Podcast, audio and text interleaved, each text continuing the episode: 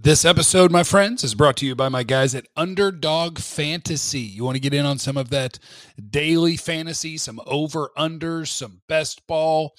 Register at Underdog Fantasy. Make your first deposit, and they'll match up to a hundred dollars in your account. Just use the promo code Jeff C J E F F C. They will match up to a hundred dollars on your first deposit. What's up, everybody? Welcome to Studio Day Heffrey. You check in here all the time, apologies for not being around the last few days. Your boy has been sick, but I'm back. Uh, Cowboys win by a 40 burger. They don't just score a 40 burger, they win by a 40 burger. That was fun, huh?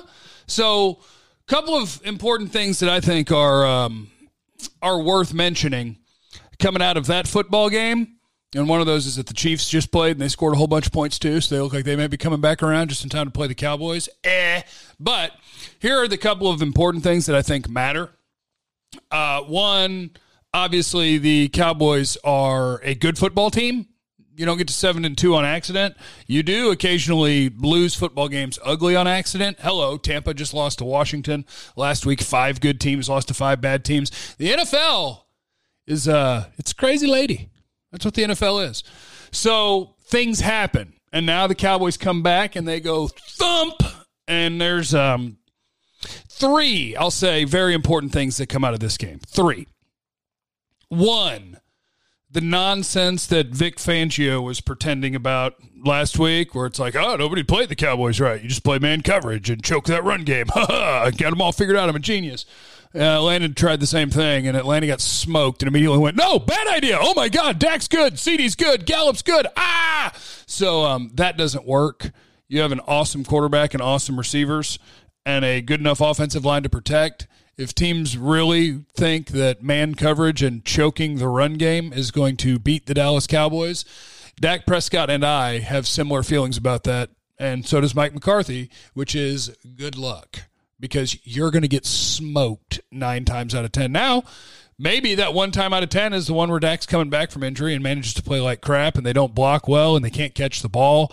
Uh, and it, it's their stinker of the year. And then you get to pretend that you're the greatest coach of all time, which is fun. So congrats to Vic Fangio. Um, that won't work. So that's takeaway number one that's important. Takeaway number two that's important from this game is La'el Collins was even better in his second game back than he was last week.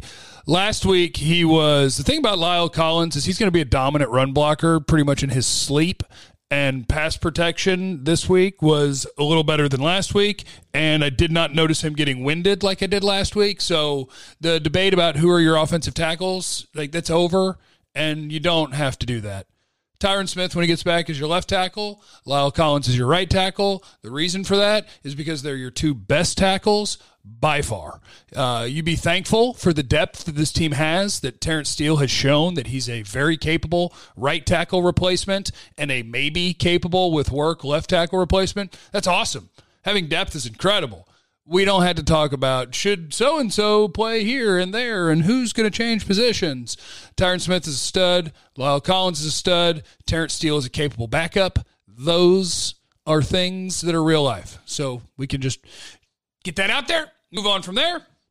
Now, the last thing that is important is one of the reasons that the Cowboys beat the Falcons by 40 points is because the Falcons couldn't convert a third down. I don't think they converted a third down until um, until uh, the chosen Rosen came in the game late. I believe they were one of 11 on the day on third down. Last week, Denver, if I recall correctly, was 8 of 15 on third down. Now, there are things you can do defensively. Having better players gives you a better chance at having a good defense, but this is why we do the numbers. This is why we care about analytics. You know to some people it's an evil word. Let's just call it stats or numbers or whatever. Because third down conversions are not going to be consistent. You're not going to be uh, converting 60% of your third downs week one through 18. It's just not the way the world works. There's a level of randomness to what happens on such a small sample size of plays on third and three, four, five. Did one guy miss a block? Did I drop a ball? Did that happen back to back? Oh my God, I'm 0 for 2 on third down. I'm a terrible third down team. No, you're just playing football and there's variance. So this week, one of 11. Last week, Denver was 8 of 15 are the Cowboys the best third down defense ever? Or are the Cowboys the worst third down defense ever? The answer is neither. And that things will go wee because that's how things work in sports, especially in things with small sample sizes. Which means where we do go to see how good is this team? How good is this offense? How good is this defense? We go to charts. Shout out to my guy, PFF Moo.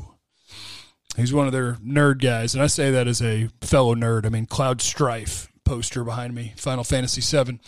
Um, we go to the charts. NFL tiers, team strength measured on a per play basis and adjusted for your schedules that you've faced. Woo! Cowboys, according to this measurement on a per play basis, are the best offense in football. The team furthest to the right is the best offense in football. The teams at the top are the best defenses in football. So I have to do a little bit of counting here. We don't have to count for offense because the Cowboys are the furthest to the right. Woo! Best offense. That's fun. For best defense, you start with Buffalo, then you step down to Carolina, then you step down to Arizona, then you step down to New England, and then you step down to Dallas. Fifth best defense and the best offense through 10 weeks of an NFL season. Now, that is not a little sample size of what's happening on a certain down. That is a full sample size of over half of an NFL season that says you are, and these are, I don't honestly know what his adjustments are because I went and checked expected points added per play to see what that thought of these rankings. And EPA per play thinks Cowboys are more like fifth best at both. So if you're like, the Cowboys aren't the best offense, yeah, maybe they are, maybe they aren't. But the moral of the story is they appear to be through 10 games good at offense and good at defense. Now, which one of those is more likely to continue and carry on into forever and forever? Offense. Because the defense, one thing that buoys how good your defense is, is it is obviously a massive play when you force turnovers. And so, if you believe they can, t- can, can continue to be one of, if not the best turnover teams in football, then you believe that the Cowboys can be a top five defense. If you believe that that will continue to level off, uh, then maybe the Cowboys are a top 12 to 15 sort of defense. But either way, those are the things that matter coming out of this game. Uh, one, you're a good team. Seven and two says it. Those numbers say it. Your efficiency says it. Cowboys are good at offense and maybe good at defense. La'el Collins is your right tackle, and we can stop talking about it. He's a stud. And whatever the other one is that I said, oh, the formula to beat the Cowboys, is garbage. Nobody's going to come block up your wide receivers and challenge Dak Prescott to beat him and say, I've got the secret. Dak's not very good. That's a dumb plan. That plan will never work because Dak's really good. Uh, leave in the comments your biggest takeaway from this game at youtube.com slash Jeff Cavanaugh. It could be one of those three things. It could be that Micah Parsons is awesome. It could be that CeeDee Lamb's awesome. Uh, it could be that Zack Martin's awesome. Does that ever get boring to you? Like, should I ever talk about Zack Martin, or do you just assume after every game, like I do, that, oh, I bet Zack was incredible because it's just that's what he does. He's a robot. Leave that, youtube.com slash Jeff Cavanaugh. Make sure you're checking out. We got great content every day on 1053thefan.com. Listen to us on the Audacy app if you're outside the listening area. And I will see you guys from 2 to 7 on the home of the Cowboys, 1053 The Fan. Um, yeah, and that's that. Remember, you have no idea what anybody's going through, so be cool to everyone. I love you. Bye.